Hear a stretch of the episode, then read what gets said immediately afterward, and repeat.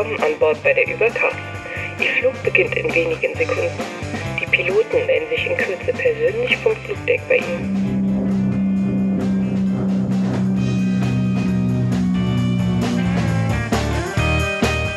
Willkommen bei der Übercast, der beinahe Kollision am deutschen Podcast Horizont. Auch heute liefern wir euch wieder lauschbare Ware für über die Bordanlage. Und mit im Cockpit sitzt Sven Fechner. Hallo Sven, alles Roger. Alles Roger, heute etwas im Trudelflug, aber es wird sich noch stabilisieren, danke. Okay, over.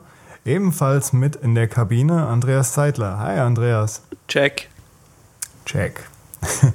okay, wir haben ein paar Überbleibsel für euch. Das ist unser Follow-up. Und zwar haben wir Andreas. Genau, äh, Fotos Plus. ich soll hier eine App vorstellen, die ich nicht habe. Danke, Sven. Ähm, damit du auch mal was machst. Damit ich auch mal was mache, anstatt immer nur schneiden. Ne? Ja, das ist die äh, Delegationsarbeit hier. Voll geil.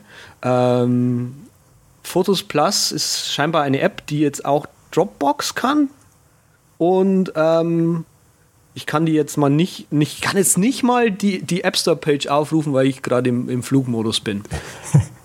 Wie sich das gehört bei dem Übercast. Wie sich das also gehört, ja natürlich. Ähm, dann mache ich das kurz auf dem Mac auf. Also auf jeden Fall kann die App jetzt auch äh, Dings, Dingsen. Dropbox äh, ist ja, von Second Gear Software. Ist, das ist doch der Typ, der auch dieses äh, Markdown-Dings geschrieben hat, glaube ich, genau. Und äh, ist ein total toller ähm, Fotomanager fürs iPhone.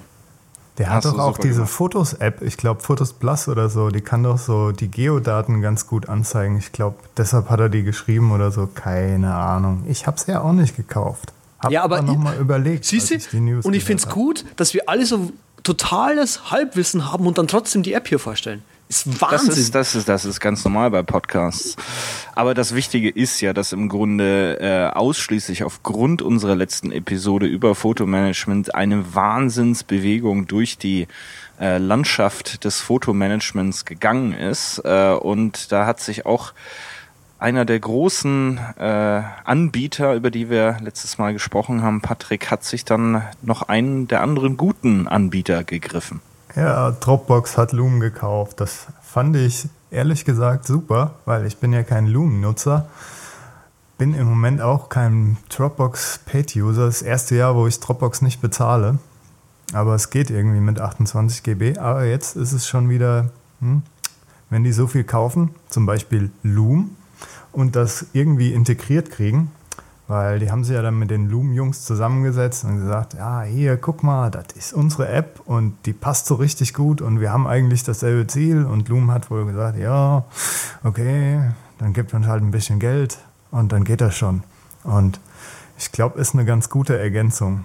Da ja. kommt wieder der alte Spruch vom ollen Steve, ne? Ja, Sync ist ein Feature und hier ist es halt irgendwie umgekehrt, dass Dropbox sich halt die Features dazu kauft zu ihrem tollen Sync und ihre Palette immer mehr erweitert. Zum Beispiel auch mit Hackpad, was jetzt nicht hier ins Follow-up gehört, aber ist auch eine tolle Akquise, die sie gemacht haben. So ein Etherpad-Ableger, Hackpad, wo man halt zusammen schreiben kann. Quasi Google Docs mäßig. Weiß nicht, wer das nutzt. Das äh, mir auch völlig unbekannt. Ähm, aber es ist natürlich auch so, nach wie vor, aufgrund unserer Folge hat sich auch äh, Marissa Meyer äh, von Yahoo bei uns gemeldet und hat gesagt, Jungs, ähm, wir haben die Flickr-App mal auf den neuesten Stand gebracht, da solltet ihr nochmal drüber reden. Machen wir natürlich gern, Marissa. Ähm, Nein, Spaß beiseite. Es gab einen E-Mail-Sturm, wie bei den meisten Flickr-Nutzern, und äh, ich dachte mir, wo kommen denn die ganzen Follower auf einmal her auf Flickr? Und sie da mit der Flickr 3.0 App, ähm, die für, für iOS rausgekommen ist, gibt es die Möglichkeit beispielsweise zu schauen, wem folgt man auf Twitter und ist der dann auch äh, entsprechend auf Flickr und äh, somit haben sich dann ein paar Dutzend E-Mails in meinem Postfach eingefunden von Leuten, die mich eben auch jetzt auf Flickr erwischt haben. Ähm, lustige Anekdote, ich weiß nicht, ob das inzwischen äh, auch als vollständige iPad-App äh, ähm, draußen ist. Bei der ersten 3.0 äh, Flickr Release, wenn man die auf dem iPad installiert hat, hat sich das, äh, hat sich das Icon doch tatsächlich in eine Melone verwandelt. Oh. Ein wow. kleines Easter Egg.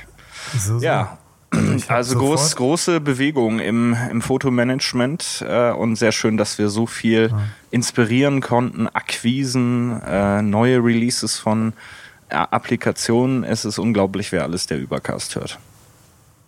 Also das mit der iPad-App, ich habe ja sofort, als ich 3.0 gelesen habe, im Store geguckt, ob es die endlich auch fürs iPad gibt, aber Banane. Also haben sie das irgendwie jetzt mit 3.x geändert? Gibt es die jetzt auch fürs iPad? Ach komm, wer braucht ein iPad-Foto? Ja, ich meine, ViscoCam gibt es ja auch nicht fürs iPad. Das habe ich ja das letzte Mal auch. Also war ich nicht so der Freund von. Mittlerweile nutze ich es dann doch wieder öfter für ein paar Sachen. Instagram gibt es ja auch nicht fürs iPad. Das Gute ist, beim iPad Mini geht das Ganze noch irgendwie so. Als Dale Baker hat man da ja so ein Hack mal gehabt. Ich war mal. Ne?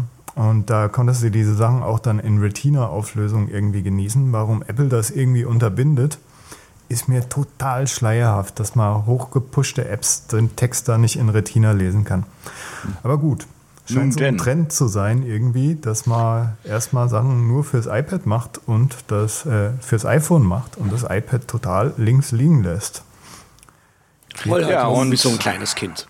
Genau, ja. dann haben wir auch äh, noch ordentlich äh, Feedback bekommen. Äh, wir haben auch ein neues Wort äh, oder einen, einen neuen Ausdruck gelernt. Percussive Maintenance. Äh, ja, das, genau. Äh, zurückzuführen auf eine Situation, wo die letzte Folge nicht schnell genug äh, im iTunes-Feed erschienen ist, worauf ich äh, dann etwas nervös wurde. Andreas mir versuchte, Pillen zu reichen. Ähm, wir dann aber entschlossen haben, nochmal kurz zu starten und im Vorbeiflug gegen die Wolke zu treten, was dazu geführt hat, dass auch sofort die, äh, der Feed dann ähm, in iTunes verfügbar war. Und äh, Andreas Göb, unser Hörer, hat uns darüber aufgeklärt, dass sich also diese physikalische Korrektur eines mechanischen Fehlverhaltens oder auch digitalen Fehlverhaltens per, äh, Percussive Maintenance nennt. Äh, den Ausdruck werde ich mir auf jeden Fall mal merken. Es hat schon immer geholfen, einfach mal kräftig gegens Gehäuse schlagen. Dann sind eigentlich die meisten Fehler weg. Nicht wahr? Ich finde, du hast es jetzt super schön erklärt. Sehr gut.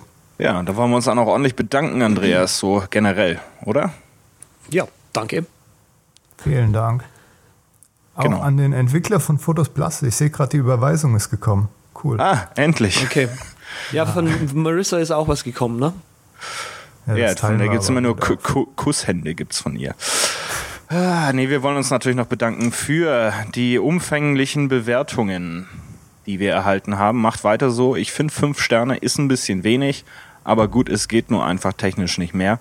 Äh, deshalb bleibt mal dabei und äh, gebt uns weiterhin äh, ordentliche iTunes-Bewertungen ab.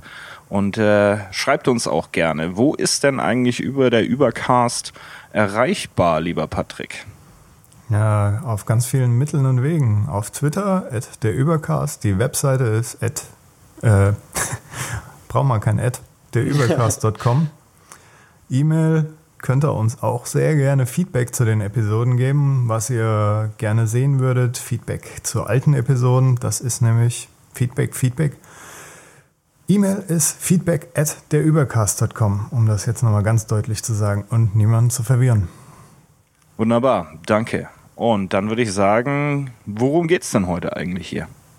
Fotomanagement. Ach, schon wieder. Teil 3. Teil 3. Also, wir reden über Streamingdienste heute. Audio und wahrscheinlich auch Video, wenn es zeitlich klappt. Hm. Und als Einstieg haben wir uns gedacht, ist Piraterie doch ein ganz nettes Thema. Also ich habe da ja auch so ein Bußgespräch abzugeben. Ich hatte ja, damals mein Sohn, ja, mein Sohn. Ja, erzähl, erzähl uns. Pater Fechner. Ja.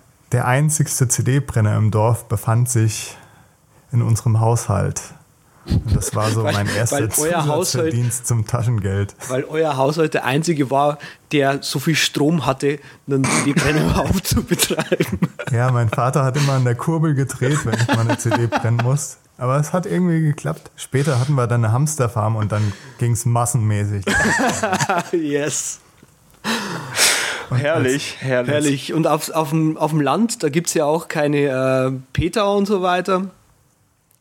Nee, genau. also das war kein Ding.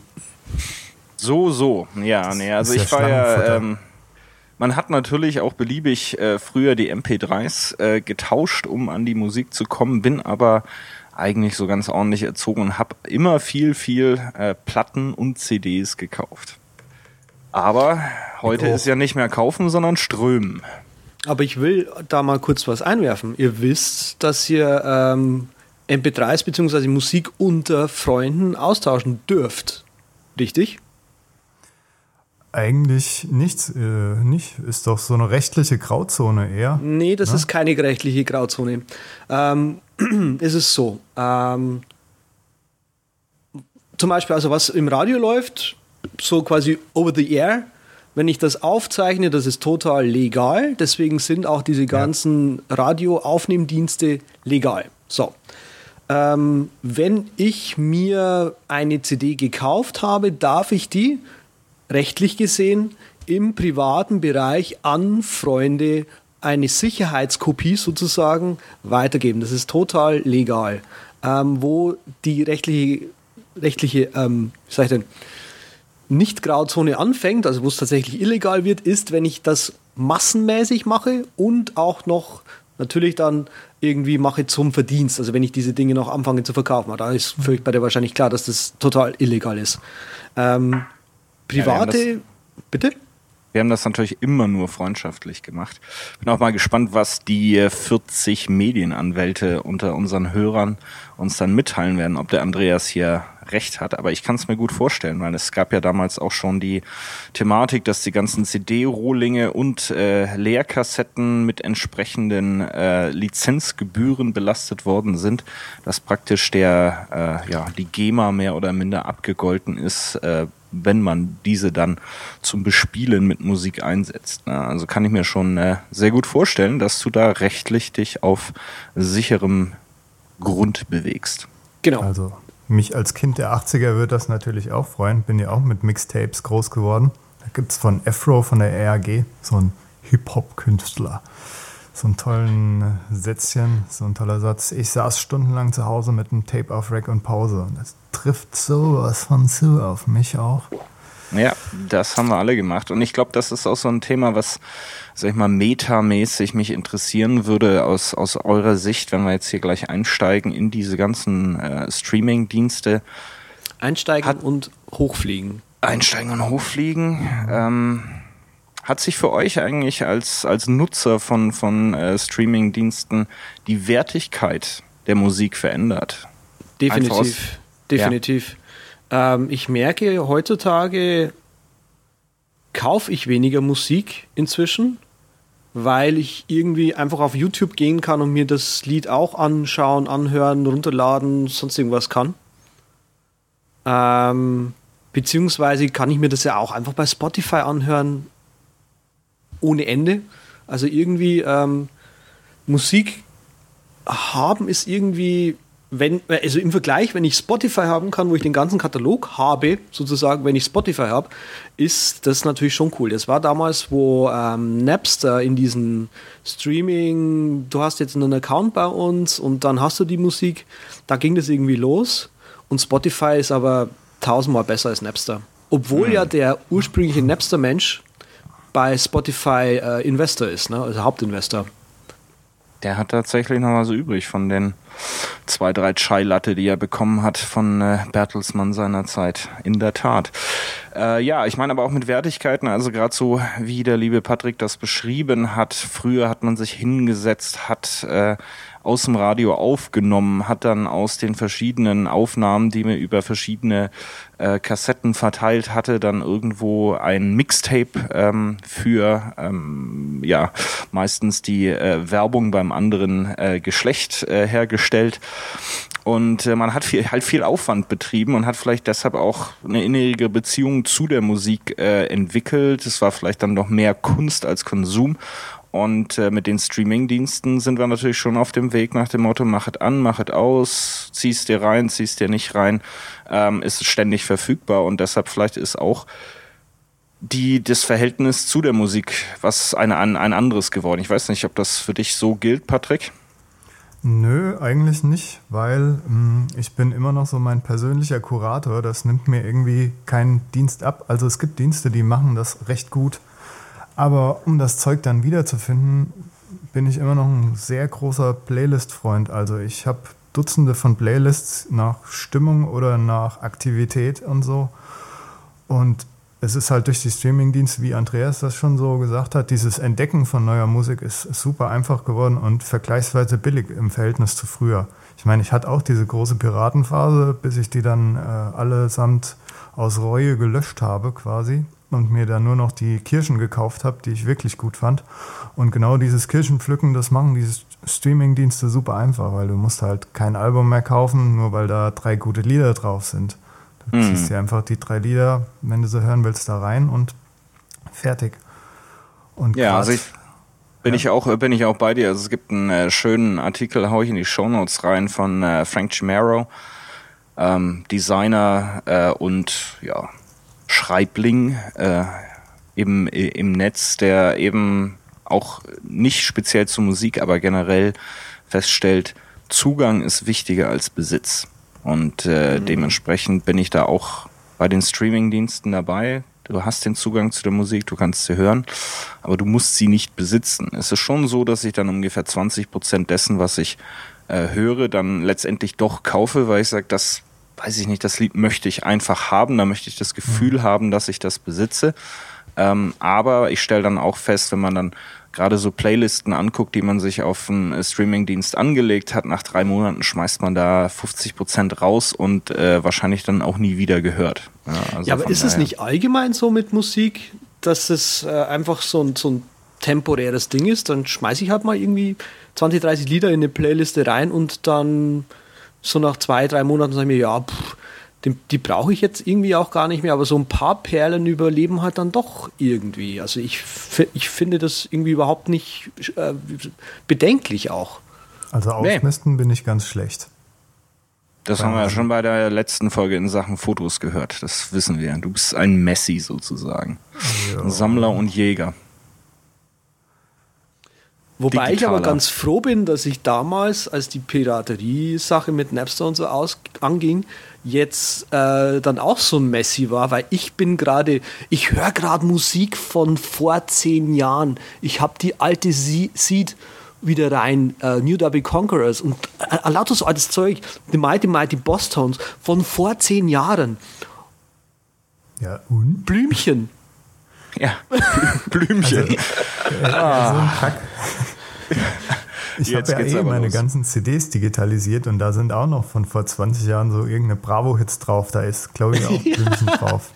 Am Anfang war ich noch wild und habe einen Großteil meiner CDs in, in ja, Vollauflösung in iTunes gezogen, weil ich halt auch einfach produziert habe und ein bisschen gesampelt und ja. auf der einen Seite noch in iTunes so Inspirationsordner gesammelt habe.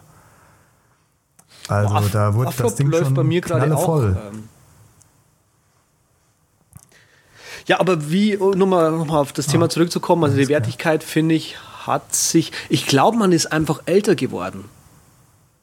Also, ja, ja ich glaube, kind, Kids, Kinder, hätte ich jetzt fast gesagt, Kids, Jugendliche, ähm, junge Leute, die machen Kids immer noch viel. Aufwand, um irgendwie an, an Musik zu kommen. Äh, keine Ahnung, auf YouTube das Lied suchen, runterladen, rippen, äh, die Tags mit, von Hand eintragen ja, äh, damit einfach die Musik um möglichst günstig irgendwie in die Musikbibliothek wandert. Und die meisten, ganz ehrlich, ich kenne ein paar junge Leute, die halt gerade so 18, 20 sind. Der Opa. Ja, willkommen, äh, willkommen beim Podcast der Technologiesenioren. Wir sind auf dem Flug nach Forteventura und äh, unser Bordmechaniker Andreas kennt persönlich junge Leute. Damals, als ich auch noch jung war, ähm, nee, Aber also die, die, Grammophon. Die, die äh, haben natürlich überhaupt keine keine Tendenzen dazu, irgendwie ihre Musikbibliothek aufzuräumen irgendwie. Also ich kenne das irgendwie. Ja, dann hat halt mal das Seed-Lied irgendwie den falschen Namen oder kein Artwork und so. Das ist für die Leute völlig in Ordnung. Aber für mich ist es so, nee, das richtige Artwork muss schon sein. Ja, da bin ja, ich auch gut. ein bisschen OCD. Aber um mal ein bisschen einzusteigen, ne, wo stehen wir in Sachen äh, Strömungsdienste, Audio, äh, Audio und visueller Natur? In Deutschland speziell, äh, was es noch nicht gibt, ist natürlich eine Lösung von Apple. Ähm, in den USA verfügbar iTunes Radio. Ähm, Termin bisher unbekannt, wann es in Deutschland kommen wird äh, ist nur ein halber Schritt, möchte ich mal sagen. Äh, iTunes Ra äh, Radio ist wirklich nur stationsbasierend. Das heißt, man kann sich eine Station basierend auf einem Künstler, auf einem Lied, auf einer Musikrichtung äh, aussuchen und da wird dann losgedudelt äh, und es wird natürlich in gewisser Form auf die Präferenzen des Hörers äh, eingegangen. Es wird die, äh, die eigene Bibliothek herangezogen, um beispielsweise äh, weitere Vorschläge in diese Station einzubauen. Aber man kann diese einzelne Radiostation nicht direkt beeinflussen und äh, kann auch keine Listen äh, oder eigene Stationen oder eigene äh, Ko Kollektionen aufbauen, sondern wenn einem was gefällt, dann kauft man es ganz regulär bei, äh, bei iTunes, so wie man das heute auch macht. Also im Grunde ist das so eine Art äh, Audio-Schaufenster der iTunes, äh, der iTunes Library von Apple. Und wenn einem was gefällt, dann kann man es äh, rauskaufen. Aber wie gesagt, so in Deutschland noch nicht verfügbar. Was ja. aber schon verfügbar ist, Patrick, ist Spotify. Wolltest du nicht noch ein bisschen iTunes matchen? Ich wollte jetzt auch gerade noch kurz einwerfen, so. Wollen wir da kurz nochmal drüber fliegen? Ja, wir können da nochmal, drehen wir nochmal um. Okay. Bisschen lästern. drehen wir nochmal um. Ähm, iTunes Radio, äh, wer einen US-Account hat, kann einfach sich einloggen, funktioniert wunderbar. Ähm, iTunes Match funktioniert in Deutschland, finde ich einen großartigen Dienst. Ich bezahle Apple mit Geld für iTunes Match. Ähm, vor allem auch, weil ich irgendwie so 10 plus alte, Jahr, äh, alte Lieder irgendwie, die nicht äh, raubkopiert sind übrigens, in iTunes reinschmeißen kann. Vor allem auch meine alten CDs. Und iTunes Match erkennt die dann irgendwie magically und macht mir die verfügbar auf anderen Geräten. Was ein bisschen pissig ist bei iTunes Match, habe ich jetzt festgestellt, ist tatsächlich äh, Artwork. Ich weiß nicht, mhm. ob ihr das Problem auch hattet wenn man Artwork zuweist über irgendwelche Dritt-Apps, meinetwegen, die irgendwie das Artwork suchen, Cover Scout, was highly outdated ist und so weiter, ähm, dann erscheint das Artwork irgendwie nicht auf dem Telefon. Was man da machen muss, ist äh, total toll. Man muss das Artwork rauskopieren, also äh, Command X, dann in, im iTunes auf das Album gehen und wirklich auf dem Album dort das, äh, das Artwork wieder einfügen, dann erscheint es auch auf den Drittdiensten, äh, Drittdevices nach ein paar Momenten, wenn iTunes Match denn gerade mal mag. Aber ansonsten ist iTunes Match doch total toll. Hm. Ja, ich benutze auch, bezahle auch hm. Apple mit Bargeld dafür. Apple wollten sie keine nehmen.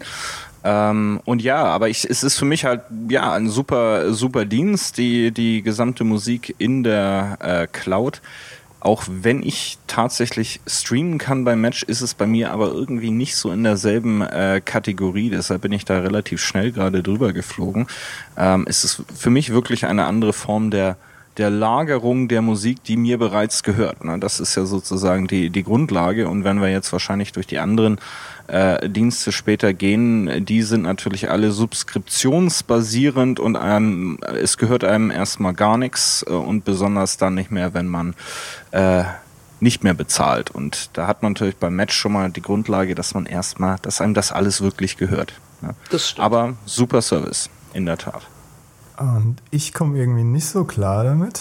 Also ich habe ihn erst gar nicht probiert, weil iTunes bei mir erstmal meine Library ist wirklich ziemlich groß. Da sind so Sachen drin von LPs, die ich vererbt bekommen habe, von Dutzenden, die im Keller lagern, von MP, äh, Quatsch, Minidiscs, wo ich fünf Stunden Sessions aufgenommen habe und die schön gesplittet habe und auch manuell die Sachen eingetragen habe.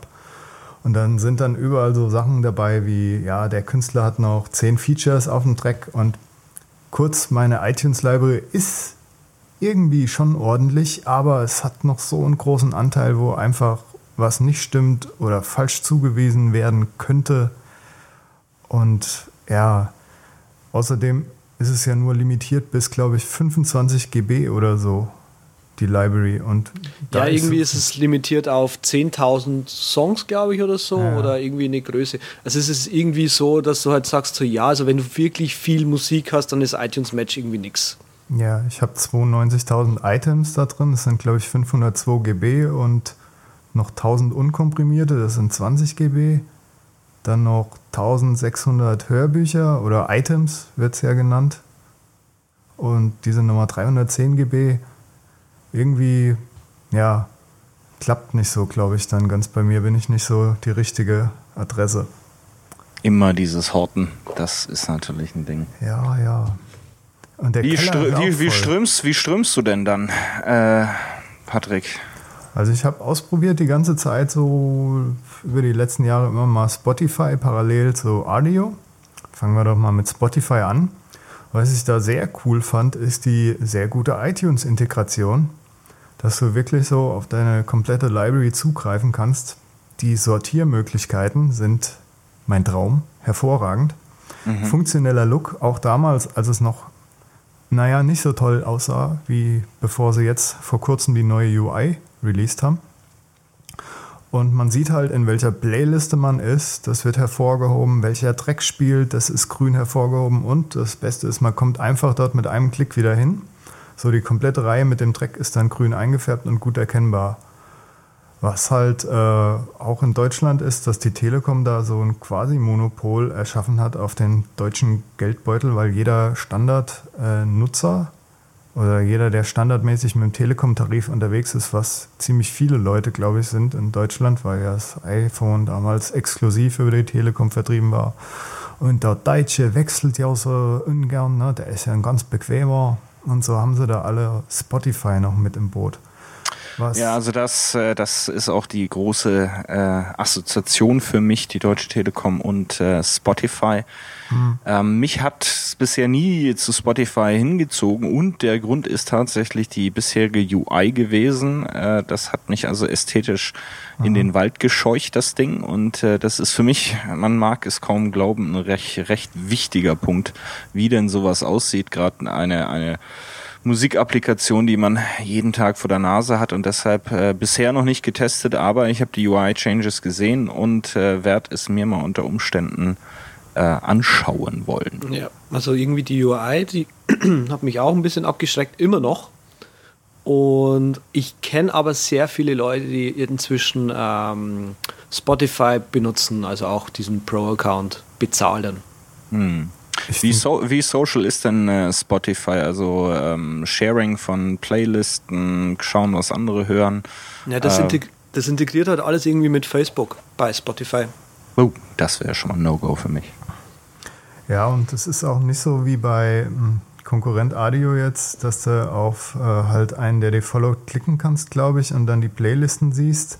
Da gibt es so in der Community auch äh, ja, so ein Feedback-Forum, wo das auch vorgeschlagen wurde, habe ich auch sofort gesagt, ja, das wäre ja super, weil dann kann man die Playlisten von den Followern noch entdecken.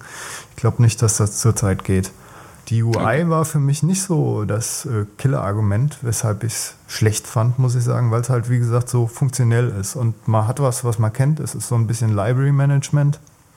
Was bei mir das Killer-Argument gegen Spotify war, war so, dass es so ein die P2P-Basis, das so ein Upstream-Killer ist, dass die tatsächlich so all deine Power, die du an Hochladen zur Verfügung hast, deine wertvollen Kilobytes pro Sekunde, dass die die total zum Stream von dem Content nutzen, sobald du dein temporäres Cache irgendwie angestaut hast mit Sachen. Das was, ist irgendwie blöd. Was mich jetzt gerade interessiert, wo du gerade angesprochen hast, ähm, bei Audio wird sich gewünscht, dass ähm, man die Playlisten anderer Leute sehen kann. wie privat bin ich denn jetzt bei Spotify? Also kann ich, also das wäre jetzt zum Beispiel was, was ich total unterbinden möchte, dass andere Leute meine Playlisten sehen. Wenn, dann sollen sie mich noch gerade so sehen, vielleicht noch einen Profiltext, aber der Rest bitte privat. Ich glaube, wenn ich recht mich erinnere, kannst du, müsste ich gerade mal gucken, ob das, ich glaube, die Playlisten sind auch einstellbar. Lass mal auf eine Playlist gehen einfach. Also bei RDIO kannst du äh, entscheiden, ob die Playlist äh, ja. public oder private ist. Make Secret okay. steht hier, von daher gehe ich auch mal aus, dass das geht. Und du musst auch kein Facebook zwanghaft nutzen. Das ist halt nur, wenn du diese soziale Komponente noch haben willst, mhm. dann kannst du sie kriegen. Dann kannst du es kriegen. Und noch was, vor diesem Update, äh, neue UI, hat mein Spotify geschätzte fünf Minuten gebraucht, bis es, bis es überhaupt lauffähig war. Also das haben sie irgendwie auch jetzt ausgebügelt, da war ich auch nicht alleine. Das war furchtbar. Das ist auch so einer der Hauptgründe gewesen, weshalb ich überhaupt so Audio dann öfter gegangen bin oder öfters gehe. Ja. Außerdem hat Spotify natürlich noch so einen Webplayer. Ich weiß nicht, wie populär das bei euch ist, dass man einfach mal ja, den Webplayer anschmeißt, anstatt das Mac-Interface. Das war dann noch so meine Ersatzlösung, weil das, wie gesagt, eine ganze Zeit lang nicht ging, den Mac aufzumachen, einfach den Webplayer zu nehmen. Da ist die UI ein bisschen inkonsistenter. Da gibt es keinen Support für Ordner und diese Separators, die man anlegen kann, habe ich so einen Link im Blog, wo ich diesen Trick gefunden habe, dass man einfach nur einen Bindestrich äh, anlegt, eine Playlist, und dann wird das so komplett als Separator dargestellt. So ein langer, schöner Strich, der ein bisschen mehr Ordnung da reinbringt. Oh ja. Das ist ja, ja, das ist, äh, hört sich nach sehr, sehr viel Workarounds äh, an, um das da einigermaßen sortiert zu bekommen. Die ah, Ordner. Ja. Ordner sind mein Freund, die sind super iTunes habe ich auch mit Ordnern vollgeklatscht, aber anderes Boot. Nochmal Andreas, Spotify. du bist ja äh, ein Nutzer von einem Klassiker sozusagen. Ja, also ich habe angefangen, diesen Klassiker zu nutzen vor ein paar Wochen wieder. Last.fm. Last.fm ist großartig. Ähm, uff, wo fange ich da an? Last.fm. So großartig. Wo fängt er an? Ja, genau. Also bei Last.fm ist halt das Schöne, klingt jetzt blöd, dass es da diesen Scrobbler gibt. Ähm, Scrobbeln bedeutet im Prinzip, man kann, also man, man lädt zu, I, äh, zu Last.fm, iTunes hätte ich jetzt fast gesagt, man, man lädt zu Last.fm die gespielten Lieder hoch und hat damit im Prinzip so eine schöne Statistik über die äh, Musik, die man denn so gehört hat das Schöne an, an, an, an Last.fm ist, dass es eben diese API gibt, wo andere Apps dort einbinden können. Das heißt, ich kann über iTunes Musik hören und dann quasi diesen, diesen, diesen, diesen Hörvorgang bei Last.fm scrobbeln. Und ich kann dann noch hergehen und dann quasi sagen, okay, diesen Song bitte bei Last.fm noch liken oder faven oder wie auch immer ihr das nennen wollt. Ähm, es gibt da auf iTunes, ah, Entschuldigung, auf OS 10 gibt es da eben den, den Scrobbler, den offiziellen von ähm, Last.fm. Den kann man auch benutzen, der tut. Das ist eine zweite App, die dann halt immer mit iTunes aufgeht. Hm, ist ein bisschen mit der Kirche ums Dorf. Wer sowas nicht macht, der soll es halt. Für den ist da wahrscheinlich Last.fm auch nichts. Ähm, auf iOS gibt es da diverse Apps. Einfach mal nach Scrobbler suchen die App, die ich benutze, heißt Quiet Scrub. Das ist eine App, die im Hintergrund läuft. Die hat ein tolles UI. Ich halte euch das mal kurz ins Bild rein. Wunderbar. Vielleicht kann da mal kurz einer einen Screenshot machen. Das machst du doch mal auf deinem ah, Phone selber. Ne? Nee, wenn, dann müssen wir das schon hier stilistisch, wie, man, wie wir das bei, äh, bei dem Karabiner.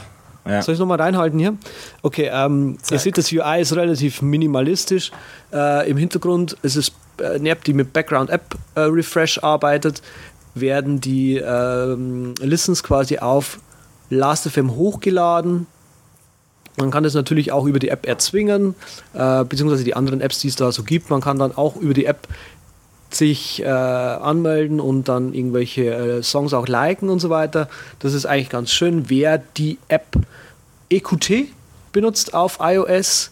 Dort hat man auch eine direkte Integration mit Last.fm und kann ähm, Songs direkt auf Last.fm liken und so weiter. Das ist ganz nett.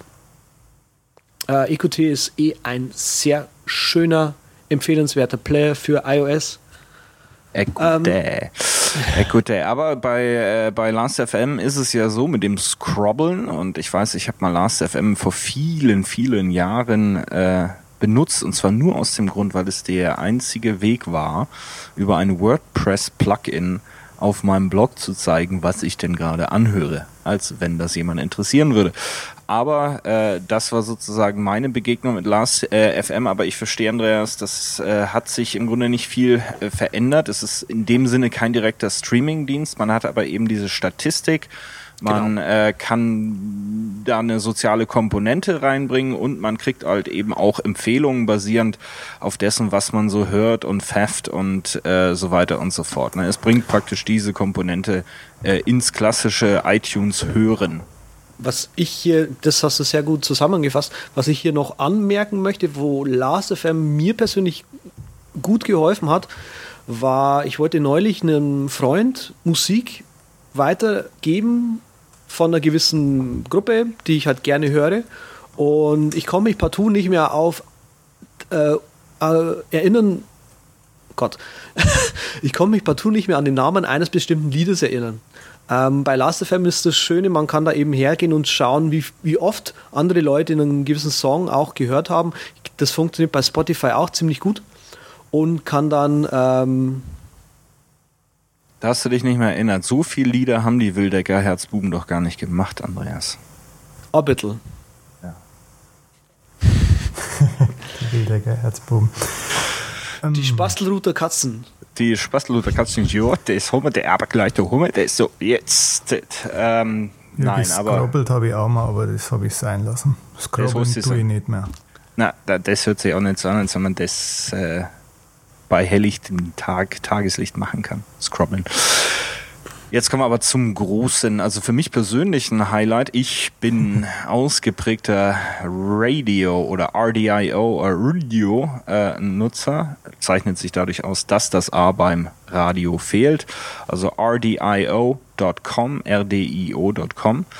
Ähm, total begeistert, ähm, muss ich sagen. Es ist von der UI. Vorhin hatten wir es. Warum mag ich kein Spotify? Ähm, RDIO trifft äh, hundertprozentig meine, äh, meine ästhetische äh, Tendenz und Geschmack, äh, sowohl auf dem Mac als auch auf iOS. Ähm, hervorragende äh, Bibliothek.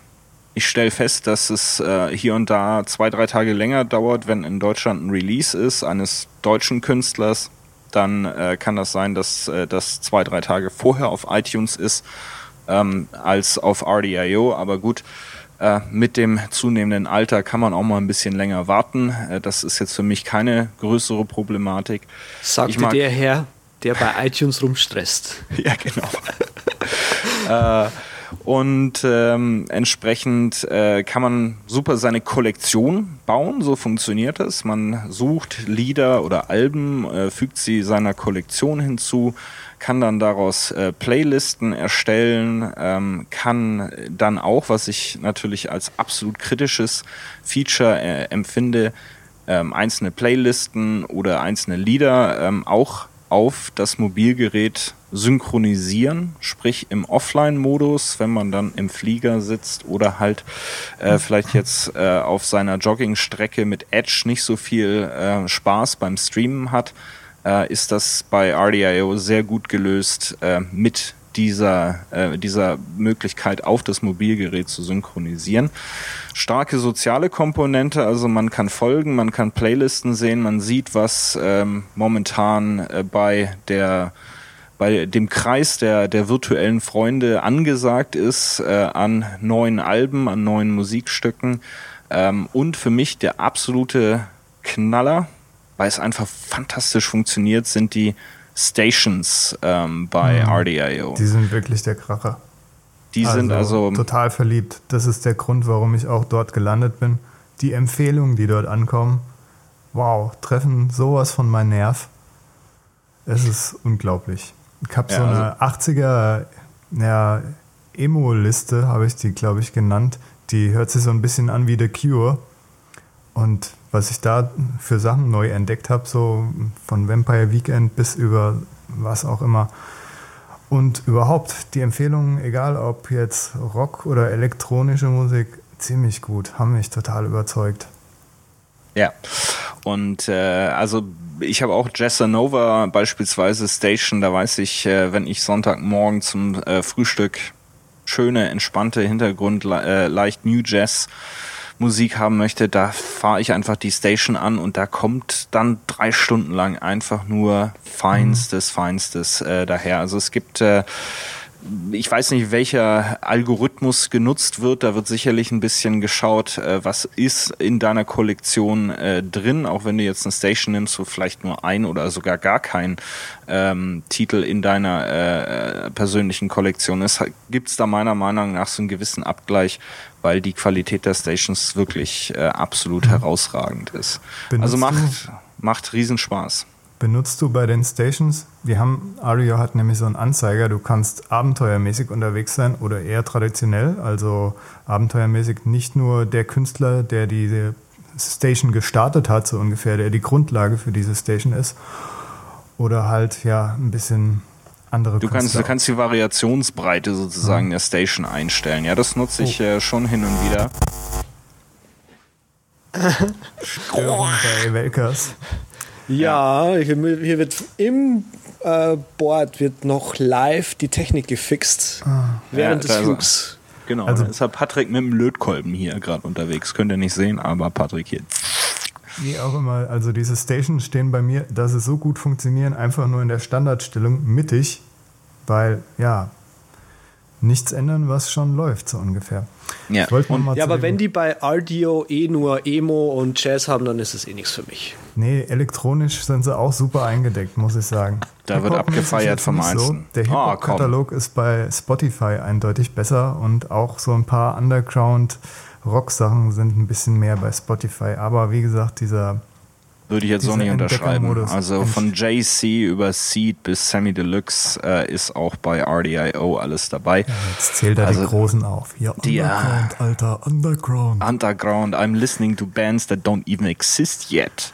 Yeah. Ähm, genau. Nee, also Word. es ist ähm, also Radio wirklich ähm, zu, äh, zu empfehlen. Es gibt auch eine ganz tolle Funktion, die ähm, ich mir jetzt äh, genauer anschaue. Also erstmal fängt das so an, äh, man kann bei RDIO relativ günstig einsteigen. Ähm, ich habe momentan den 9,99 Dollar Tarif, ähm, der also es mir erlaubt, RDIO auf mobil zu nutzen und auch aufs Mo Mobilgerät zu synchronisieren, also auf dem Mac zu nutzen. Es gibt dann allerdings, äh, und das finde ich das Faszinierende, eben die Familienoption. Man kann dann eben für kleines Geld aufstocken was äh, weitere Nutzer anbelangt. Und äh, ich habe jetzt momentan sind wir drei aktive Nutzer, sehr bald äh, vier, wenn meine Tochter dann äh, endgültig in das Alter kommt, wo sie mit ihrem eigenen iPad äh, sich die Musik zusammenstellt. Und da ist das dann schon eine relativ günstige Variante. Und das Schöne ist halt anders wie bei iTunes. Äh, du kannst dir durchaus dann eben Sachen sharen miteinander. Es ist dann durchaus so, dass der Musikgeschmack der Eltern vielleicht hier und da auf die Kinder abfärbt äh, und die dann das ein oder andere Lied auch haben wollen. Und das ist natürlich gar kein Problem mit so äh, mit, äh, mit etwas wie RDIO. Bei iTunes inzwischen auch nicht mehr, weil das äh, DRM ja auch gefixt worden ist, beziehungsweise so nicht mehr existent ist und man kann ein einmal gekauftes Lied äh, rüber kopieren in einen anderen Nutzer, aber es ist natürlich ein riesiger Aufwand und bei RDIO äh, geht das viel einfacher. Also wird wahrscheinlich dann auch die große Lösung für mich werden, wenn ich die restlichen Familienmitglieder darauf umstelle. Also wie gesagt, sehr zu empfehlen. So, ist aber nicht alles Sonne, was glänzt. Und zwar, ich habe auch noch ein paar Audio-Kritikpunkte. Und zwar die Wie immer am Rumnörgeln der Welker, der Welker, ja, der ja, nörgelt ja. immer. Wir haben den ja nur in der Sendung, wir haben den ja nur in der Sendung zum Rumnörgeln. also die Organisierungsmöglichkeiten. Unzulänglich, habe ich mir notiert. Folder wären echt super, sage ich mal, als Folder-Nerd. Aber das ist natürlich eine sehr simple Sache, die Audio da macht. Die ermöglicht auch, dass die UI überall ganz slick aussieht, ne? egal auf welchem Device. Und das, was ich vorhin gesagt habe, dass man bei mh, mm, Spotify ganz schnell zu dem Lied kommt, in einer super langen Playliste von, sage ich mal, pff, über 100, 200 Liedern, das ist bei Audio nicht so toll gelöst. Da ist äh, neben der Anzeige in einer Playlist von der Titelnummer, also ist so ein kleines Lautsprecher-Icon. Das übersieht man. Da ist nichts eingefärbt irgendwie so. Ich habe denen mal Screenshots geschickt, wie ich es gerne hätte. So ein bisschen gefotoshoppt, aber dauert wohl echt dort mal äh, ja, voranzuklotzen in, an der Front. Das ist ein bisschen schade. Und also ich stelle immer mehr fest, der Patrick ist die Hölle eines Benutzers. Schreibt überall in ja. irgendwelche Foren, schickt Screenshots und Verbesserungen. Ja. Das ist so, so Kunden wünscht man sich, ja. die aktiv teilnehmen. Also zu Adios Schutz, Sie haben ja rechts unten in der Ecke ist so ein kleines Hamburger Icon mit Pünktchen vorne dran, Liste und da sieht man dann die aktuelle Playliste. Aber selbst da ist es dann schwer in einer langen Liste den aktuellen Song zu finden. Der wird unten noch angezeigt. Dort kann man Rechtsklick drauf machen. Nee, dort kann man ihn dann manuell in die Playlist ziehen, die man gerne hätte. Oder halt, wenn man den Song in dieser in diesem Pop-up, was es eigentlich ist, gefunden hat, kann man ihn auch managen. Mm. Wer gerne managt.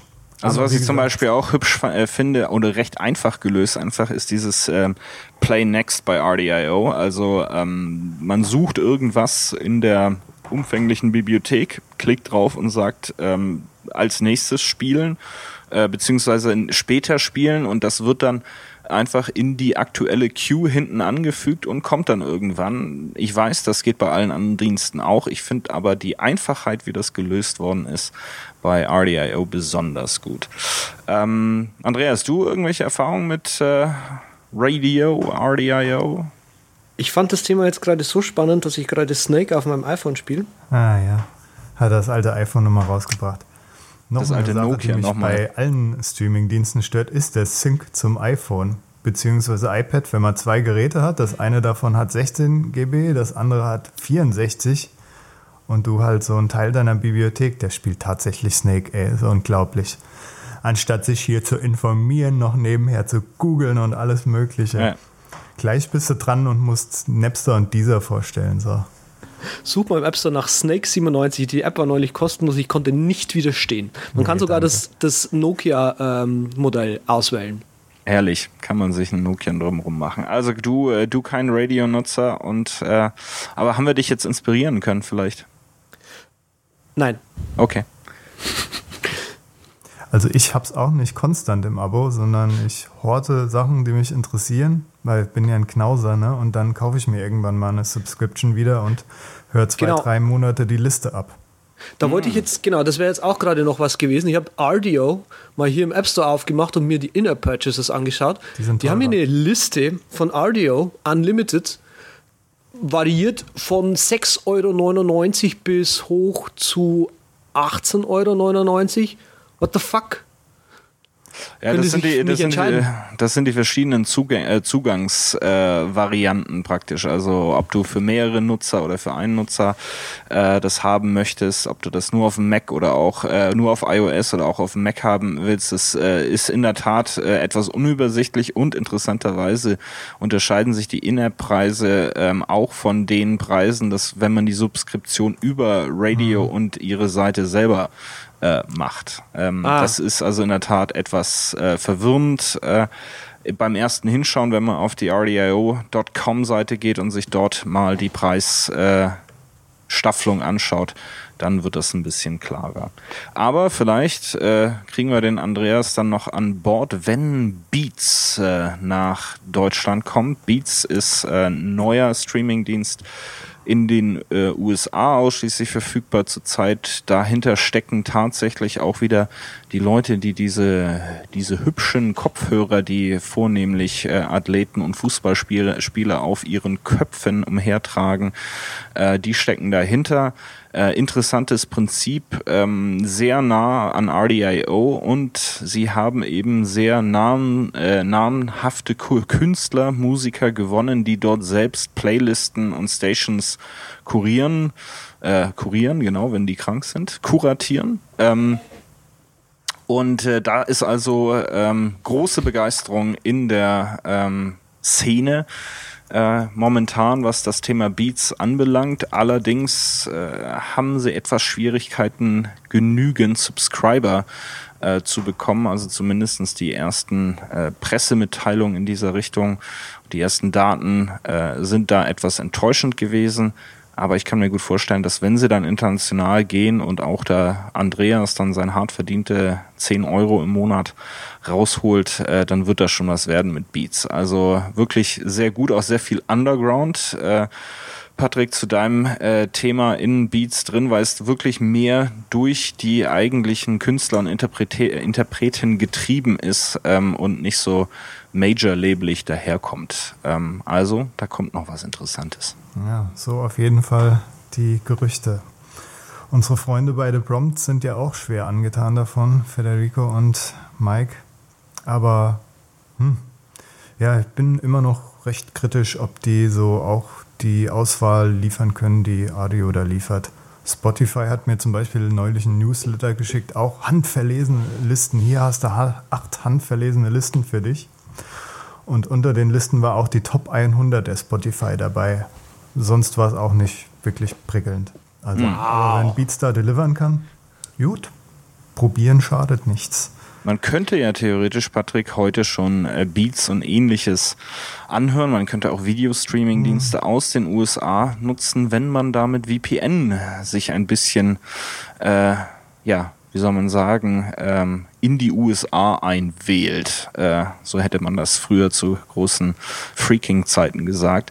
Äh, du hast da mit schon so ein bisschen Erfahrung äh, ge äh, ähm, gesammelt. Wie geht das? Äh, wie kann ich mich VPN-mäßig als US-Konsument äh, bei den Streaming-Diensten ausgeben und wie ist dann die Qualitätserfahrung?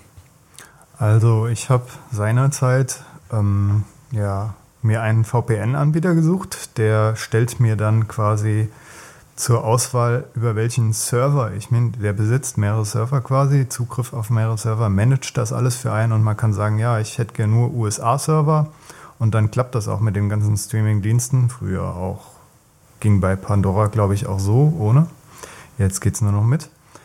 Auf jeden Fall sucht man sich so einen Anbieter, zum Beispiel Black VPN fällt mir da ein. Ich glaube, den habe ich benutzt oder einen anderen. Die haben sich nur ein paar Euro unterschieden. Das richtet, dann, richtet man dann bei seinem Apple ein, ist relativ einfach. Und dann funktioniert das, indem man oben in der Menüleiste einfach diese VPN-Verbindung auswählt und man wird über einen amerikanischen Server geschickt. Bei Ton hat das super funktioniert. Bei Video, ja, ging auch gut. Nicht ja, was super. was doch so ein echter Nerd ist, der hat doch eh einen amerikanischen Server hm. und richtet sich dann sein eigenes VPN ein. Also mit äh, SSH zum Beispiel, habe ich gehört, soll das gehen. Äh, es gibt eine App, die äh, auch immer noch weiterentwickelt wird, witzigerweise. Die heißt Sidestep. Ähm, die ist, das ist im Prinzip so ein GUI für, ich mache dir einen Tunnel zu deinem Server. Ähm, ja, genau. Und damit kann man sich halt im Prinzip sein eigenes VPN bauen. Was ich hier noch anmerken möchte, weil wir ja doch einige österreichische Fans und, und Schweizer Fans auch haben. Äh, Grüezi, Servus und Hallo übrigens. Die haben ja auch nichts. Ja, nix. Die, die haben nichts. Ich finde Österreich super übrigens. Und die Schweiz auch. Die haben ja auch Berge. Ach Gott, Berge. Und in vielen Belangen sind die uns äh, ziemlich ah. überlegen. Aber nein, äh, Spaß beiseite. Was natürlich bei VPN zu beachten ist und äh, gerade in Sachen Video, VPN ist eine Verschlüsselungstechnik und das heißt, es wird an beiden Enden, ähm, sowohl hier bei dir als auch dort in den USA, verschlüsselt. Und das braucht Rechnerkapazität, das geht auf die Bandbreite.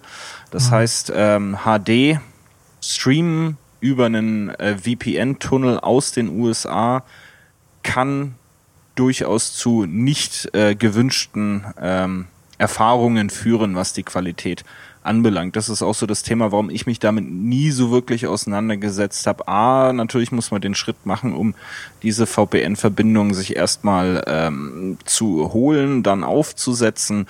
Ähm, dann kommt natürlich das ganze Thema, wie kriege ich das auf den Fernseher äh, unter Umständen noch mit dazu, beziehungsweise wie erlaube ich meinen iOS-Geräten zu Hause im, im WLAN diese VPN Verbindung zu nutzen und idealerweise nur für ausgewählte Applikationen. Und dann hat man am Ende eben den Stress, dass wenn man da auf seinem 75 Zoll LED Fernseher äh, Avatar angucken möchte, dass da dann doch das ein oder andere geruckelt ähm, daherkommt, weil die VPN-Verschlüsselung eben hm. Bandbreite frisst. Habe ich auch so erfahren, als ich mir dann, also der Basispreis war, glaube ich, äh, VPN-Verbindung so 5, 6 Euro im Monat. Dann nochmal Hulu Plus oder Netflix, jeweils auch 5, 6 Dollar, glaube ich. Und da ist man schon bei, bei so, was war es, 20, glaube ich. 20 Dollar waren es dann insgesamt oder 18. So um den Dreh. Ich weiß nicht mehr, ob ich die VPN-Preise in Erinnerung richtig habe. Und dann hast du halt so Netflix, was, was wie eine VHS-Kassette daherkommt. Also es ist nicht immer geil. Manchmal ja. funktioniert es, gerade bei Hulu hat das einen besseren Dienst getan. Aber VPN ist auch nicht unbedingt die Hauptlösung, weil gerade Hulu auch da sehr aktiv an der Front ist, warum auch immer, und versucht die VPN-Dienste alle zu sperren. Das geht schon bei den meisten seit einiger Zeit nicht mehr. Aber für den findigen Sucher gibt es da Alternativen. Ich glaube, es sind immer noch so Webbrowser-Plugins, MediaHin, CyberGhost, Heidman, vielleicht auch Cloak für den Mac, die da funktionieren könnten. Bin ich jetzt nicht up-to-date, leider Gottes, aber ein Teil von denen hat immer mal funktioniert, mal wieder nicht, genau wie mit diesen YouTube-Gamer-Plugins. Naja. Netflix, äh, ja, ne, die kommen ja im Herbst auch zu uns, nach Deutschland. Ja, es äh, wird auch langsam Zeit, weil momentan es ist viel Bewegung in der Landschaft, aber sie ist immer noch ein bisschen schwierig. Also ich habe ähm, eine Zeit lang mal jetzt Watch Ever ähm, getestet. Ähm, der größte Vorteil von Watch Ever ist, dass es ein direkter Channel auf äh, Apple TV ist. Das heißt also direkt zugänglich mhm. ist. Kannst auch deine Monatssubskription von 8,99 über iTunes kaufen. Aber guckt man dann rein, ist das im Grunde wie eure Stadtbibliothek. Jede Menge altes, staubiges Zeug, was man selten oder nie äh, sehen möchte. Ab und zu mal ein Highlight, aber das, was man wirklich sucht, ist nie dabei. Ähm, von daher eher enttäuschend, äh, Watch Ever äh, für mich. Und deshalb freue ich mich sehr auf ähm, Netflix, äh, aktuell nur in USA und ähm, UK äh, verfügbar, aber wie angemerkt, kommt zu uns, wobei es bleibt abzuwarten, wie der Katalog aussieht. Äh, beispielsweise ist der UK-Katalog deutlich kleiner als der US-Katalog. Da gibt es noch nicht mal einen sprachlichen Grund für. Ähm, aber offensichtlich sind da unterschiedliche Lizenzvereinbarungen getroffen worden mit verschiedenen Studios und Produzenten, äh, was wo verfügbar ist. Und deshalb ähm, hoffe ich natürlich auf Netflix, aber gleichzeitig frage ich mich auch, wie wird der Katalog, und das ist, worum es wirklich am Ende des Tages geht, aussehen. Ähm, neu haben wir ja in Deutschland jetzt Amazon, ähm, Instant Video, Love Film, wie auch immer. Erfahrungen von euch mit äh, Amazon ja. Instant? Ja, also ähm, ist toll. Äh, die haben, die werben damit, damit sie irgendwie total viele Videos haben, so irgendwie 300, 400.000, irgendwie sowas. Äh, und irgendwie das, was man in Originalversion anschauen kann, sind das irgendwie so 300 oder so, von denen die meisten irgendwelche Serien sind. Also Doctor Who zum Beispiel kann man in Originalfassung anschauen, Juhu. Mhm. Äh, Sherlock Holmes auch. Und irgendwie dann wird es ganz schnell duster. Mhm. Ja, ich habe auch mal gesucht. Äh, ich habe gerade mal ähm, in, in großem Aufwand und für viel Geld übrigens über, über iTunes dann am Schluss gekauft. Homeland in äh, Originalversion, alle drei Staffeln äh, durchgesehen äh, und äh, habe das jetzt mal als Test genommen in Vorbereitung auf diese Sendung und sie da auch auf Amazon äh, Instant gibt es nicht konsistent die Originalversionen von Homeland. Also das äh, trifft so ein bisschen äh, genau die Aussage, Andreas, die du getroffen hast. Das ist ja eh so auch mein Hauptkritikpunkt als OV-interessierter Originalversion. Ganz großer Fan von. Mhm. Und bei kaum einem deutschen Streamingdienst hast du die Auswahl. Das hat mich auch übrigens ja. bei Amazon erst so angesprochen, aber dann halt auch kam die Ernüchterung wie bei Andreas. Außerdem äh, Amazon total verwirrend für mich. Ich hätte gedacht, ich habe wirklich Zugriff auf alle Dinger. Aber dann habe ich mir hier letztens wollte ich Rio gucken, den Animationsfilm, habe den mir mal reingezogen in, in die Amazon und dann steht hier in die Watchlist hinzufügen, aber das war es auch irgendwie dann schon.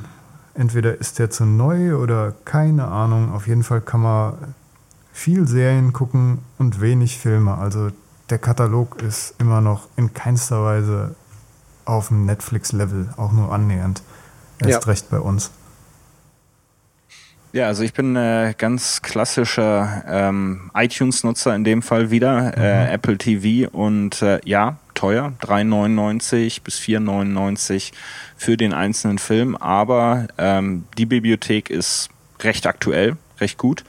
Allerdings äh, verschwinden die Titel relativ schnell aus der Bibliothek, ist, äh, was mich ähm, sehr verwirrt und auch enttäuscht ähm, bei, bei Apple ist eben, dass Leihartikel ähm, dann entweder nur in Kauf umgewandelt werden oder vollständig ähm, verschwinden. Und ich lege mir immer schön meine äh, Wunschliste an auf Apple TV, was ich denn noch alles gucken möchte.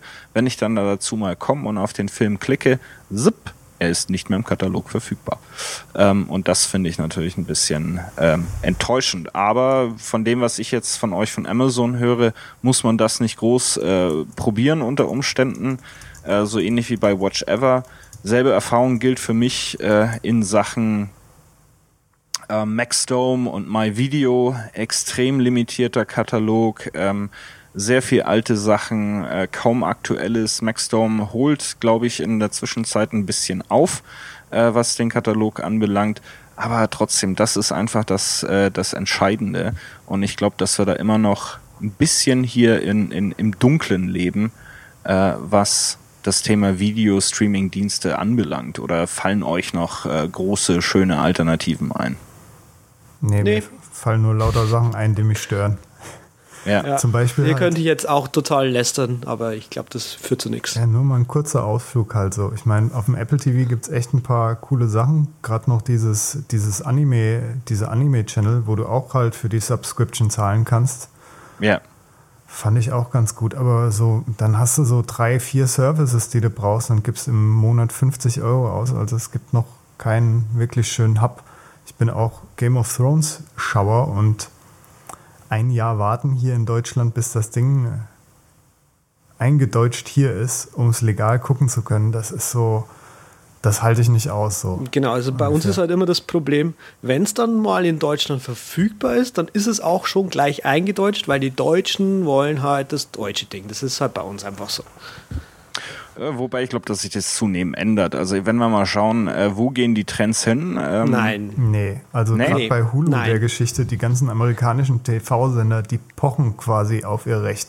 Die wollen dir da Hulu hat genau. zwar immer so, also, schick mir Neuigkeiten, falls Hulu irgendwann mal in deinem Land äh, verfügbar ist, aber ich glaube, da die, werden sich mit Händen und Füßen und kratzigen Nägeln wird sich da gewehrt irgendwie. Ja, ja. Die, die, das gibt anders also, mehr Kohle. Ich glaube nämlich auch, dass das nur eine, eine Einbildung ist, weil wir halt irgendwie in so Kreisen verkehren wo Leute tatsächlich des Englischen so mächtig sind, dass es auch überhaupt kein Problem ist, mal irgendwie im Film, eine Serie, äh, einen Podcast auf Englisch zu hören.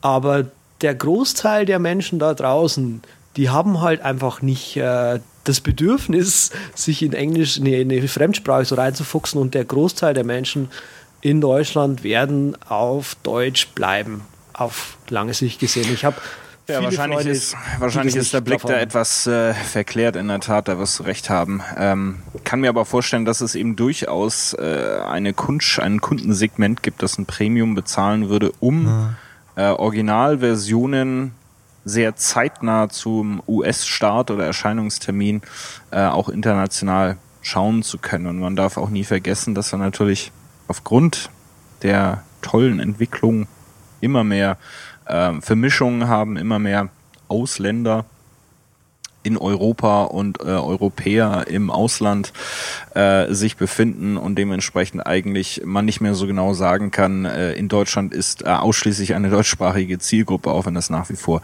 die, äh, die Mehrheit ist. Also ich könnte es mir vorstellen, aber am Ende des Tages, ähm, für mich ist eben auch die Einfachheit äh, der Nutzung wieder entscheidend. Und da ist Apple TV unschlagbar. Ich gehe davon aus, wohl nach den neuesten Gerüchten nicht bei dieser äh, WWDC, aber ähm, in äh, nicht zu ferner Zukunft, glaube ich, wird Apple TV eine Art App Store für, ähm, wird Apple eine Art App Store für Apple TV zur Verfügung stellen. Und ich glaube, dann werden wir mehr und schnelleren Zugang zu äh, zusätzlichen Kanälen oder Subskri Subskriptionsdiensten über Apple TV erhalten und dann hast du natürlich einen viel einfacheren äh, Zugang, als wenn er dir da durchs Knie gebohrt irgendwie mit einem Media Center und VPN im Hintergrund äh, irgendwo eine Leitung legen musst. Ne? Mhm. Äh, Leute, ist es da vorne die Landebahn? Das sieht so aus. Oh. Würde ich mal sagen, dann äh, bringt uns mal der Pilot äh, Welker direkt in den äh, Landeanflug. Okay. Ich schneide mich schon mal an. Gehen steil in den Senkflug, verabschieden Sven Fechner. Falls wir Sehnsucht nach Sven bekommen, können wir ihn jederzeit auf Twitter unter Simplicity Bliss erreichen oder auf seiner simplicitybliss.com Webseite. Andreas, auch wenn er schon angeschnallt ist, macht die Fesseln lose auf set mit 3c T unter Twitter oder auf seiner Webseite mosx.tumblr.com. Mich findet ihr auf unterstrich Patrick Welker auf Twitter und meine Webseite heißt rocketinc mit k hinten.net. Der Übercast, den wisst ihr, wo ihr findet. Ich sage es trotzdem nochmal, derübercast.com, der Übercast auf Twitter und Feedback, wie gesagt, sehr gerne per E-Mail feedback at der Übercast. Wir bedanken uns und wünschen noch eine gute Ankunft. Und sehen ein, uns in zwei Wochen. Ein, sau ein sauberer Anflug. Ja, ein sauberer Anflug. Wir äh, freuen uns über eure Bewertung bei Anti äh, iTunes und äh, damit sind wir raus wie der FC Bayern aus der Champions League.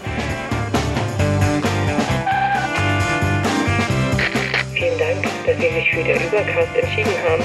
Wir freuen uns, Sie bald wieder an Bord begrüßen zu dürfen.